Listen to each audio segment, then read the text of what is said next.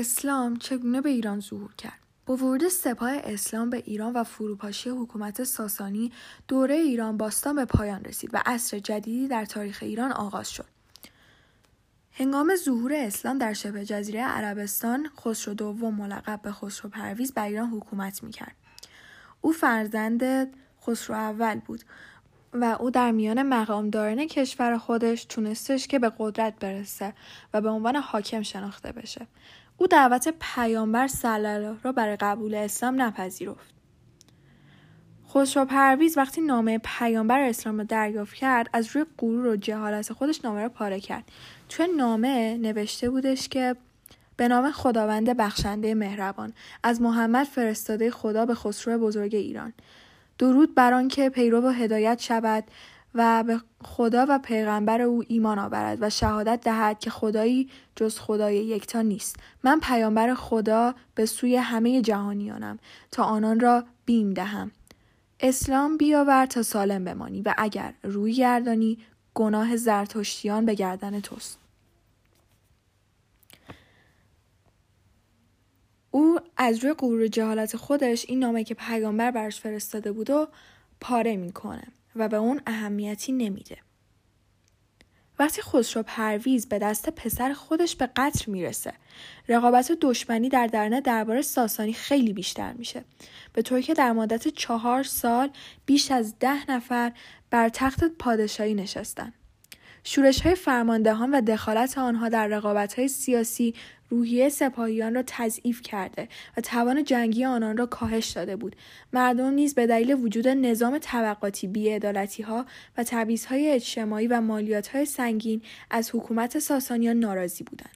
در اواخر دوره ساسانی، بر اثر طغیان رودهای دجله و فرات و شکسته شدن سدها، بخش وسیعی از زمینها و مزارع حاصلخیز در بین النهرین که منابع درآمد مهمی برای حکومت بود از بین میره و قحطی و شیوع بیماری‌های طاعون و وبا اوضاع را بدتر میکنه.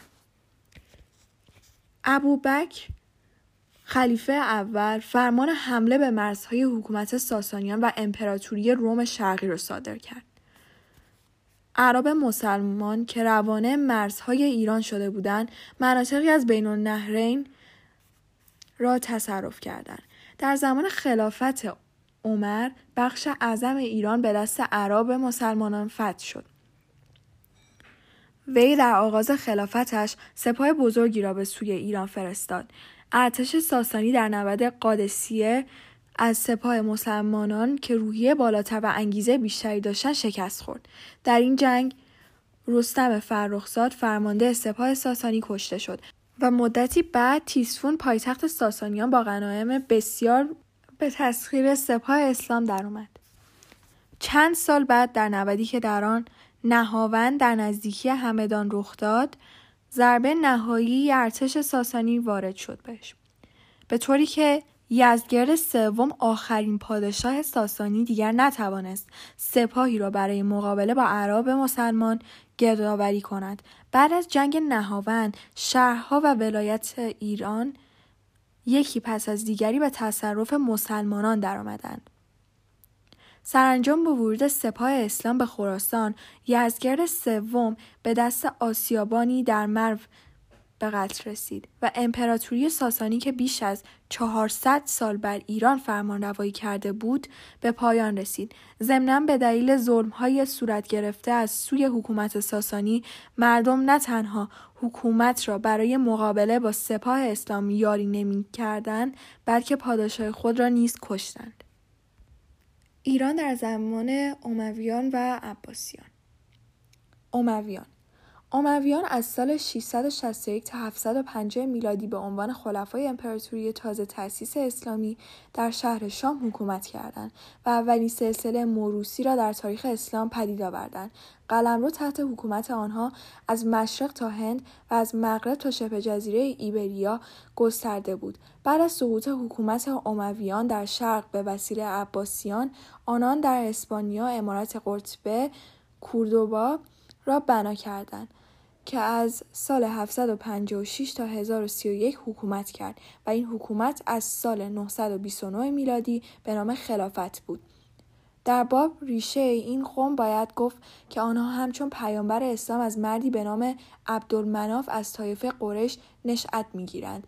از دو پسر این شخص یکی به نام هاشم جد خاندان هاشمی و پیامبر اسلام بود و دیگر عبدالشمس پدر امیه که جد خاندان بنی امیه بود. در ابتدای قرن هفتم میلادی اعقاب امیه یکی از خانواده‌های پرنفوذ اعراب مکه بودند. در این زمان بود که محمد ابن عبدالله از خاندان هاشم اعلام پیامبری کرد. هنگامی که پیامبر در سال ششصد و بیست و دو میلادی به مدینه مهاجرت کرد و در پی آن نبردهایی با مکیان داشت، با اعضای خانواده امویان که در سمت سپاه مکه بودند جنگید. از این میان ابو سفیان پدر معاویه اولین حاکم امویان رهبری سپاه مکه را بر عهده داشت. مدینه بر سر راه شام قرار داشت و تجارت با شام مهمترین منبع درآمد خانواده بنی امیه بود. محمد با بستن این مسیر توانست سرانجام ابو سفیان را ناتوان کرده و منجر به سقوط مکه شود. ابو سفیان کمی قبل از فتح مکه اساس مسلمانان ناگزیر به دین اسلام درآمد. در نهایت با این تغییر جهت ضمن بازگشت صلح به دو خانواده رقیب اموی و هاشمی در قریش باعث شد که امویان بتوانند در سیاست آینده حکومت اسلامی عربی نوپا نقش مهمی بازی کنند. معاویه پسر ابو سفیان کمی بعد به عنوان کاتب وحی درآمد. بعد از مرگ محمد معاویه در نبردهای سپاه اسلام علیه امپراتوری روم شرقی در آسیای صغیر یا همون سوریه یا شام شرکت کرد و موفق به فتح شهر شام شد. در سال ششصد و چهل و چهار میلادی عثمان بن افان که از خانواده امویان بود به عنوان خلیفه انتخاب شد. عثمان برخلاف سایر افراد قبیله خود از همراهان اولیه محمد بود و در هجرت او از مکه به مدینه حضور داشت. هنگامی که او مناسب حکومت را تقسیم می‌کرد، معاویه را به عنوان حاکم شام منصوب کرد. با قتل عثمان در سال ششصد و پنجاه و شش میلادی یا سی و پنج هجری قمری در مدینه، علی بن ابی طالب به خلافت برگزیده شد، در حالی که معاویه قصد داشت با بیعت با علی به عنوان خلیفه مسلمانان ولایت خود بر شام را تحکیم کند. علی بن ابی طالب به دلیل فساد در دستگاه حاکمیت معاویه وی را عزل کرد، اما معاویه از فرمان خلیفه مسلمانان سرپیچی کرد و ادعای خلافت نمود. نتیجه این درگیری‌های داخل در اواسط قرن هفتم میلادی ایجاد آشوب و بی‌ثباتی در نواحی عراق امروزی بود. به این ترتیب معاویه نه تنها با علی بیعت نکرد، بلکه خود مدعی خلافت مسلمانان شد و تا علی زنده بود با او بر سر این عنوان جنگید. معاویه پس از مرگ علی در کوفه به نبرد با حسن ابن علی پرداخت و سرانجام خلافت را به چنگ آورد و در شهر شام پایتخت خود و خاندانش را ساخت. معاویه برخلاف ابو بکر خلیفه اول که عمر ابن خطاب را از طریق شورا و به توصیه شورا بعد از خودش معرفی کرد. پسرش یزید را به عنوان جانشین انتخاب کرد و سیاست جانشینی پسر به جای پدر را در خلافت به راه انداخت و پس از خود پسرش یزید خلیفه مسلمانان شد. از کارهای او نبرد با حسن ابن علی و رویداد کربلا و حمله به مدینه و مکه بود. پس از وی پسرش معاویه دوم سرکار آمد، ولی پس از چهل روز کناره‌گیری و اندکی پس از آن درگذشت. با کناره‌گیری و مرگ وی در میان خاندان اموی درگیری افتاد و شورش‌هایی که به پا شد فراگیرتر شدند. عبدالله ابن زبیر در مکه و مختار ثقفی در کوفه به پا خواستند و گروهی از امویان شام نیز فرمانبردار عبدالله ابن زبیر شدند. انجام عبدالملک ابن مروان به کمک حجاج ابن یوسف ثقفی شورشیان را سرکوب و حجاج را به فرمانروایی ایران و عراق گماشت. حجاج برای پایداری امویان کوشش‌های فراوان نمود و بسیاری از مخالفان را کشت یا به زندان افکند. امویان در زمان خلافتشان سرزمین‌های بسیاری را به چنگ آوردند و بارها شورش‌های ایرانیان را سرکوب نمودند تا اینکه ابو مسلم سردار ایرانیانان را سرنگون ساخت و عباسیان که شاخه‌ای از خانواده هاشمی فرزندان عباس اموی یوالعلی و فرزند ابو طالب نیرنگ خلافت را از آن خود کرد. دیندارترین خلیفه اموی عمر ابن عبدالعزیز بود. واپسین اموی مروان ابن محمد بود که به دست یاران ابو مسلم خراسانی کشته شد. امویان فرمان روایانی بیش از اندازه عربگرا بودند. سختگیری‌های آنان بر نژادها و اندیشه و آیین‌های گوناگون مردم زیر ستم ایشان را به سطفه آورده بود. سرانجام پایه‌های لرزان فرمان رواییشان را فرو ریخت. امویان در سیاست داخلی و اداره کشور همان سیستم اداری و روش ایرانیان را پسندیدند و پیش گرفتند. حکومت بنی امیه. آشوبی که در عراق در اواخر خلافت یزید در نتیجه اختلافات قبایل و بیزاری از خلفای اموی و کشتن حسین ابن علی و تاراج مدینه و سوزاندن کعبه روی داد. پس از مرگ یزید دایره آن وسیع‌تر شد. ایرانیان که در عراق اکثریت داشتند البته نمی‌توانستند از عملی که با ایشان میشد خرسند باشند و کسانی که به مخالفت با دولت اموی برمیخواستند از ایشان کمک می‌طلبیدند. بیست هزار سپاهیان مختار ابن ابی عبید که در سال شصت و شش لشکر شامی عبدالملک ابن مروان را شکست دادند و عراق را به تصرف درآوردند. بیشتر ایرانی بودند. امیر یکی از سرداران عبدالملک که برای گفتگو به لشکر ابراهیم سردار مختار آمده بود به او گفت: از هنگامی که داخل لشکر تو شدم غم من فوزنی یافت، چون کلمه عربی تا پیش تو رسیدم نشنیدم. چهل هزار تن از بزرگان کلمه عربی تا پیش تو رسیدم نشنیدم. چهل هزار تن از بزرگان اهل شام و پهلوانان ایشان به جنگ تو آمدند. با این ایرانیان که با تو هستند چگونه می‌خواهی با ایشان نبرد کنی؟ ابراهیم گفت: به خدا اگر جز مور نمی‌یافتم با ایشان می‌جنگیدم. پس چطور هیچ قومی در جنگ با مردم شام از ایشان که من می‌بینی بصیرتر نیستند؟ ایشان فرزندان سواران و مرزبانان ایران هستند. عرب در دوران بنی امیه در حفظ نژاد خود می‌کوشیدند و به غیر عرب و موالی زن نمی‌دادند. حتی شدت تعصب امویان به حدی بود که به نوشته مسعودی امویان خلافت را بر پسر کنیز غیر عرب حرام می‌دانستند. زیرا مایل نبودند کنیززادگان عهدهدار خلافت شوند. خاری و خفت موالی در عصر امویان تا آنجا بود که به گزارش مطهر حاکمی چون حجاج نیز نتوانست سعید را که از برجستگان تابعین بود به مسند قضاوت بنشاند، چرا که مردم کوفه بانگ برآوردند که جز عرب کسی برای قضا شایسته نیست. در پاسخ به دیدگاه نژادپرستانه بنی امیه جریان ادبی اجتماعی به نام شعوبیه در میان تحصیل کردگان و ادیبان ایرانی پدیدار شد. این گروه که نام خود را از آیه قرآن اخذ کرده بودند ملاک برتری را تقوا و نه نژاد می‌دانستند و خواهان برقراری تساوی وعده داده شده در اسلام بودند و از همین رو به اهل تسویه نیز معروف گشتند.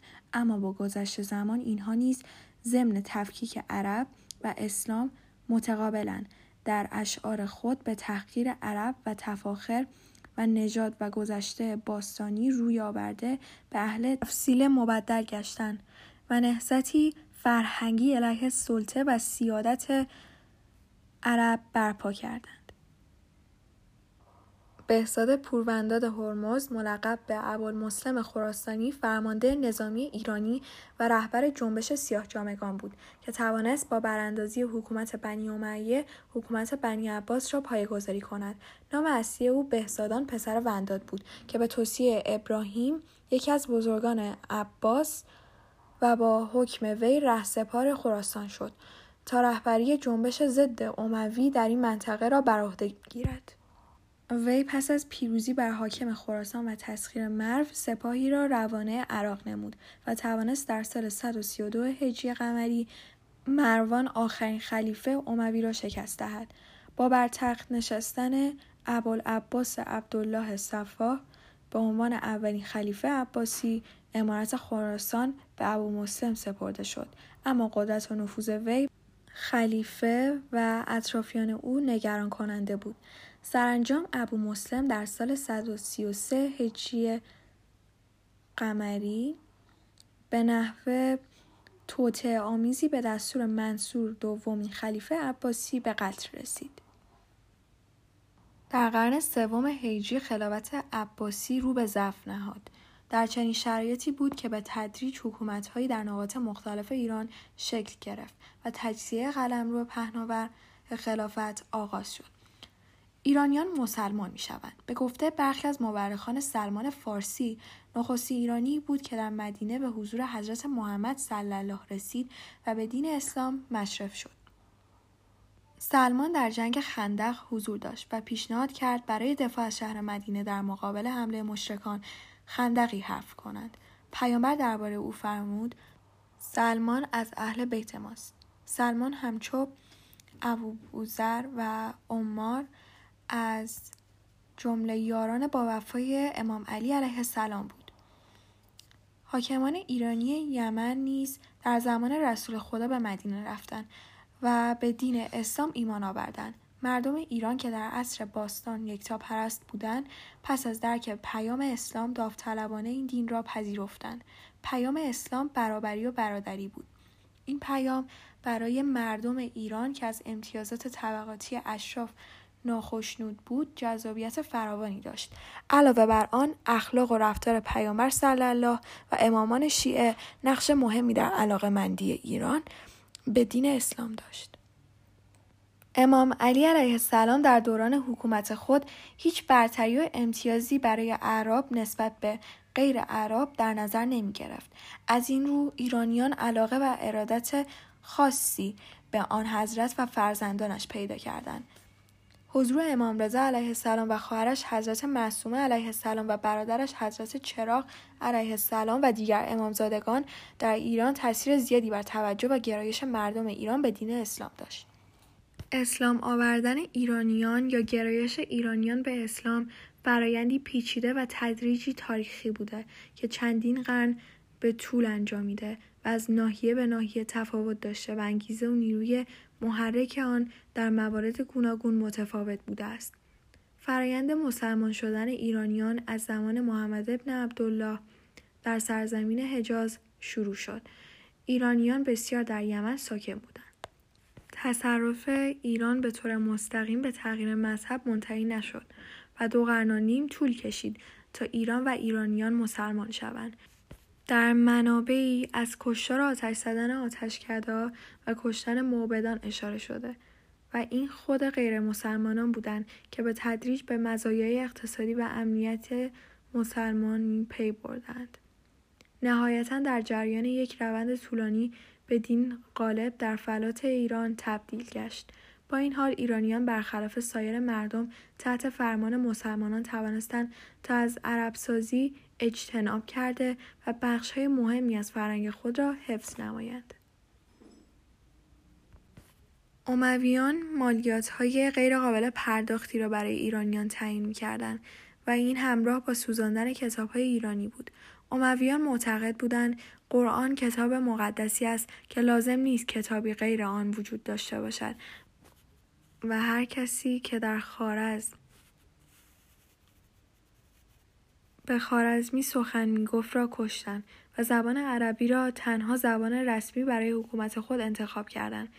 این به شکلی بود که اگر کسی سرباز میزد، گرفتن جانش آزاد بود. ریچارد بولیت، اسلامشناس آمریکایی، میگوید در پایان دوران اموی، نیمه های سده هشتم و حدود صد و پنجاه سال پس از ظهور اسلام، تعداد مسلمانان امپراتوری اسلامی از ده درصد فراتر نمی رفت. اما با ظهور عباسیان در میان سده نهم این عدد از چهل درصد فراتر رفته بود و حتی در پایان سده یازده میلادی چیزی حدود هشتاد درصد از مردم سرزمین خلافت مسلمان شده بودند.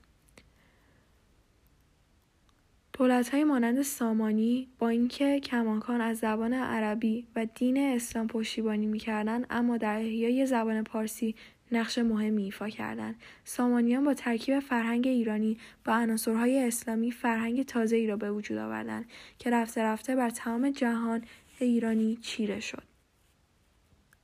اگه اینکه دوست دارین در مورد تاریخ اسلام بیشتر بفهمین و مطالب بیشتری رو ببینین و بخونین، میتونین برین کتاب جامعه اسلام رو مطالعه بکنین.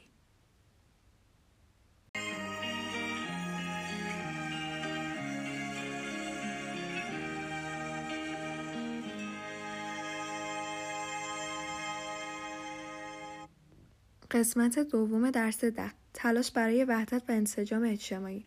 امام علی علیه السلام با مخالفان مدارا می‌کرد و از انتقادهای آنان ناراحت و خشمگین نمی‌شد و حتی سهمشان را از بیت‌المال نیز می‌پرداخت. امام زمانی با مخالفان برخورد می‌کرد که آنها دست به شمشیر می‌بردند یا فتنه‌ای به پا کردند که به امنیت دین یا وحدت جامعه آسیب می‌زد. صلح امام با معاویه. صلح امام حسن علیه السلام قرارداد صلحی میان امام حسن علیه السلام دومین امام شیعیان و معاویه فرزند ابو سفیان که در سال چهل و یک قمری بسته شد. این توافقنامه بعد از جنگی صورت گرفت که بر اثر زیاده‌خواهی معاویه و خودداری او از بیعت با امام حسن علیه السلام به عنوان خلیفه مسلمانان روی داد. گفتند که خیانت برخی سرداران سپاه امام حسن علیه السلام، حفظ مصلحت مسلمانان، حفظ جان شیعیان و خطر خوارج از دلایل تن دادن امام حسن علیه السلام به این صلح بوده است. بنابراین صلح نامه حکومت از امام حسن علیه السلام با معاویه واگذار می‌گشت. صلح چند شرط داشت که از مهمترین آنها منع معاویه از تعیین جانشین بعد از خودش بود و خودداری از توطئه علیه امام حسن علیه السلام و حفظ جان مسلمانان بود. با این حال معاویه به هیچ یک از این شرط‌ها عمل نمی‌کرد. صلحنامه امام حسن علیه السلام و معاویه یک سری شرط‌هایی را داشت که عبارت بودند از: معاویه باید به کتاب خدا و سنت پیامبر عمل کند. معاویه حق تعیین جانشین نداشته باشد. امنیت جانی و مالی برای تمامی مردم عراق باید تامین شود. هیچ توطئه آشکار و پنهانی نباید علیه امام حسن علیه السلام و برادرش امام حسین انجام گیرد. ناخوشنودی بعضی از شیعیان از صلح. بخشی از سپاهیان امام حسن و مردم عراق از تصمیم آن حضرت برای صلح ناخوشنود بودند و گروهی به شیوه خوارج امام را به دلیل پذیرش صلح گناهکار دانستند. مخالفت با صلح تنها از سوی خوارج ابراز نشد، بلکه برخی از شیعیان بزرگ امام نیز ناخوشنودی را از پذیرش صلح ابراز کردند. بنابر برخی از گزارش‌های تاریخی امام حسین نیز به دلیل پذیرش صلح به برادرش اعتراض کرد و صلح با معاویه را مخالفت با سیره پدرش امام علی و تایید عملکرد معاویه دانست. نویسندگان شیعه با یادآوری این موضوع که امام حسین حتی بعد از وفات امام حسن نیز به معاهده او پایبند بود و هیچگاه برخلاف اراده برادرش اقدامی نکرد، این گونه گزارش‌ها را نادرست ارزیابی کردند. بنابر روایت تاریخی بعد از قرارداد صلح گروهی از شیعیان نزد امام حسین رفته و از او خواستند رهبری آنان را بپذیرد، اما امام آنان را به اطاعت از برادرش حسن فراخواند. دلایل صلح امام حسن علیه السلام با معاویه. نویسندگان شیعه در تحلیل چرایی صلح امام حسن علیه السلام و هدف آن حضرت از صلح دلایل مختلفی را مطرح کردند که از میان اونا میتونیم به موارد زیر اشاره کنیم: حفظ جان خودش و شیعیان، عدم حمایت مردم از امام حسن علیه السلام و نبود نیروهای جنگی کارآمد، جلوگیری از خونریزی، حفظ دین، خطر خوارج. نظر منابع اهل سنت. چنانکه گفته شد بسیاری از منابع اهل سنت امام حسن را فردی صلح طلب می دانستند که از آغاز تمایل به صلح با معاویه داشت. این منابع امام را به جهت پذیرش صلح و در نتیجه پایان دادن به جنگ داخلی طولانی مدت بین مسلمانان ستودند و سال انعقاد صلح را عامل جماعه می نامند. روایتی از پیامبر اکرم در منابع اهل سنت نقل می شود که در آن پیامبر از اتحاد مسلمانان به دست امام حسن خبر داده است. بی‌اعتنایی معاویه به پیماننامه صلح. در بسیاری از منابع آمده است که معاویه به مفاد صلحنامه عمل نکرد و بسیاری از شیعیان امام علی علیه السلام از جمله هجر نه عدی را به قتل رساندند و پسرش یزید را به ولی عهدی خود گماشت. نقل شده است معاویه پس از صلح وارد کوفه شد و برای مردم خطبه خواند و گفت هر شرطی که کردم پس میگیرم و هر وعده‌ای را که دادم زیر پا میگذارم. همچنین گفت من با شما نجنگیدم تا نماز و روزه و حج انجام دهید، بلکه جنگیدم تا بر شما حکمرانی کنم. معاویه حتی شرط پرداخت خوارج دارابگرد به امام را که در برخی منابع قید شده جامع عمل نپوشانید و بنابر روایتی مردم بصره از واگذاری خوارج به امام جلوگیری کردند. واکنش ها و پیامد ها. امام حسن علیه السلام: ای مردم، اگر از مشرق تا مغرب را بگردید جز من و برادرم کسی را نخواهید یافت که جدش رسول خدا باشد. همانا معاویه در چیزی خلافت که حق من است با من به نزاع برخاست و من برای مصلحت امت و حفظ خون مردم از آن چشم پوشیدم. در گزارش‌ها آمده است پس از صلح امام حسن گروهی از شیعیان ابراز تعصب و ناخشنودی می‌کردند و حتی عده‌ای امام را سرزنش کردند و او را مذل المؤمنین یا خار کننده مؤمنان خواندند.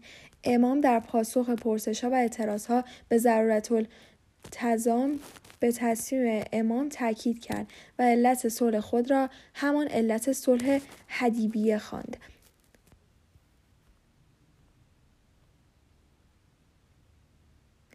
و حکمت این کار را از سخن حکمتکارهای خضر علیه السلام در ماجرای همسفر شدن با موسی علیه السلام دانست. به گفته برخی محققان در بخشی از اخباری که از سوی امویان و عباسیان گسترش یافت چنین وانمود شده که خود امام حسن علیه السلام هیچ حقی برای خود در خلافت قائل نبود، ولی در روایتی آمده است که حسن ابن علی خلافت را حق خود می‌دانست و تصریح می‌کرد که تنها روی اجبار آن را به معاویه واگذار کرده است. در قرن‌های بعد صلح امام حسن از بعد کلامی مورد بحث قرار گرفت. قیام امام حسین علیه السلام. زمینه‌های قیام. امام حسین علیه السلام سالها در کنار پدرش امیر مومنان و برادرش امام حسن علیه السلام در صحنه جهاد و مبارزه حاضر بود. آن حضرت پس از شهادت برادر با سخنرانی و نامه‌های افشاگرانه علیه حکومت ظالمانه معاویه مبارزه کرد. پس از مرگ معاویه پسرش یزید طبق وصیت او به خلافت رسید. یزید مانند جوانان دوران جاهلیت رفتار می‌کرد. ظلم و فساد آشکار او در جهان اسلام شهرت داشت. امام حسین علیه السلام که نمی‌خواست با یزید بیعت نماید، با خانواده و بستگان خود از مدینه راهی مکه شد. امام قصد داشت که در پناه خدا و با استفاده از ایام حج مردم را برای مخالفت با حکومت ستمکار و فاسد یزید آماده کنند. مردم کوفه که از حرکت آن حضرت به سوی مکه آگاه شده بودند، با نوشتن نامه‌های فراوان ایشان را به آن شهر دعوت کردند. امام نخست اعتنایی به آن نامه‌ها نکرد، اما با اصرار کوفیان پسر عموی خود مسلم ابن عقیل را روانه آنجا کرد. پس از ورود مسلم به کوفه، هزاران نفر با مسلم به نمایندگی از امام حسین علیه السلام بیعت کردند. امام نیز پس از دریافت نامه مسلم عازم کوفه شد. یزید با شنیدن اخبار کوفه، عبدالله ابن زیاد را که مردی سنگدل و خونریز بود، به حکومت آنجا منصوب کرد. عبیدالله با ایجاد رعب و وحشت مردم را ترساند و مسلم ابن عقیل را دستگیر کرد و به شهادت رساند. او سپس مردم کوفه را وادار کرد که آماده جنگ با فرزند پیامبر شوند. سپاه یزید مانع رسیدن امام و یارانش به کوفه شدند و کاروان آن حضرت را ناچار به توقف در سرزمین گرم و خشک کربلا نمودند. لشکریان یزید که تعدادشان بسیار زیاد بود، امام حسین علیه السلام و یارانش را محاصره و در روز عاشورا جنگ را آغاز کردند. امام و یارانش که مرگ در راه عقیده و ایمان را سعادت و زندگی در سایه حکومت ستمگران را ننگ می دانستند، شجاعانه جنگیدند و در راه حق به شهادت رسیدند. زمینه های قیام. پژوهشگران در تحلیل زمینه های اجتماعی قیام حسینی و در واقع عاشورا، عامل اصلی را انحراف جامعه اسلامی از باورهای دینی و اخلاقی اسلام دانستند. قوت گرفتن دوباره ارزش‌های جاهلی و قبیله‌ای در روش‌های کسب قدرت و سربرآوردن دوباره اختلافات قبیله‌ای، به خصوص اختلاف دو تیره هاشمی و اموی، غلبه دنیاگرایی بر روحیه جامعه اسلامی و دوره ارزشمندی که در اسلام به وجود آمده بود، به دلیل سلطه و تبلیغات تحریف‌آمیز امویان، از عوامل انحطاط جامعه اسلامی دانسته شد. در چنین شرایطی که به خلافت رسیدن فردی مانند یزید را در پی داشت، اعتراض حسین ابن علی که از بزرگان جامعه اسلامی و مورد توجه و علاقه مردمان روزگار خود و واسطه وصیت پیامبر علیه السلام مدعی مقام خلافت بود، دور از انتظار نبود. پس از شهادت امام علی علیه السلام، غالب مسلمانان با فرزندش حسن مجتبی علیه السلام، امام دوم شیعیان، بیعت کردند، ولی او مجبور شد خلافت را طی یک قرارداد صلح به معاویه واگذار کند. امام حسین علیه السلام بعد از شهادت برادرش به قرارداد صلح با معاویه پایبند ماند. اهداف و دستاوردهای قیام کربلا. اینکه نیم قرن بعد از رحلت رسول خدا، فرد فاسد و گناهکاری چون یزید به عنوان خلیفه مسلمانان به قدرت رسید، نشان می‌دهد که جامعه اسلامی دچار انحراف بزرگی شده بود. فقط حرکتی عظیم مانند قیام کربلا و شهادت امام حسین و فرزندان بستگان و یارانش می‌توانست از گسترش این انحراف جلوگیری کند. امام حسین علیه السلام در وصیت‌نامه خویش درباره هدف قیام خود فرموده است: هدف من اصلاح امت جدم رسول الله، امر به معروف و نهی از منکر و پیاده کردن سیره رسول الله و پدرم علی بن ابی طالب است. حضرت زینب سلام الله پس از شهادت برادر خود، در دوران اسارت با سخنرانی‌های روشنگرانه اهداف قیام کربلا و چهره واقعی حکومت ستمکار بنی امیه را برای همگان آشکار کرد. تاریخ گواهی می‌دهد که از آن پس قیام‌های زیادی در جهان اسلام و نواحی دیگر از قیام عاشورا الگو گرفتند. این قیام تأثیر بسیاری در روحیه ظلم ستیزی مسلمانان، به ویژه شیعیان، بر جای نهاده است.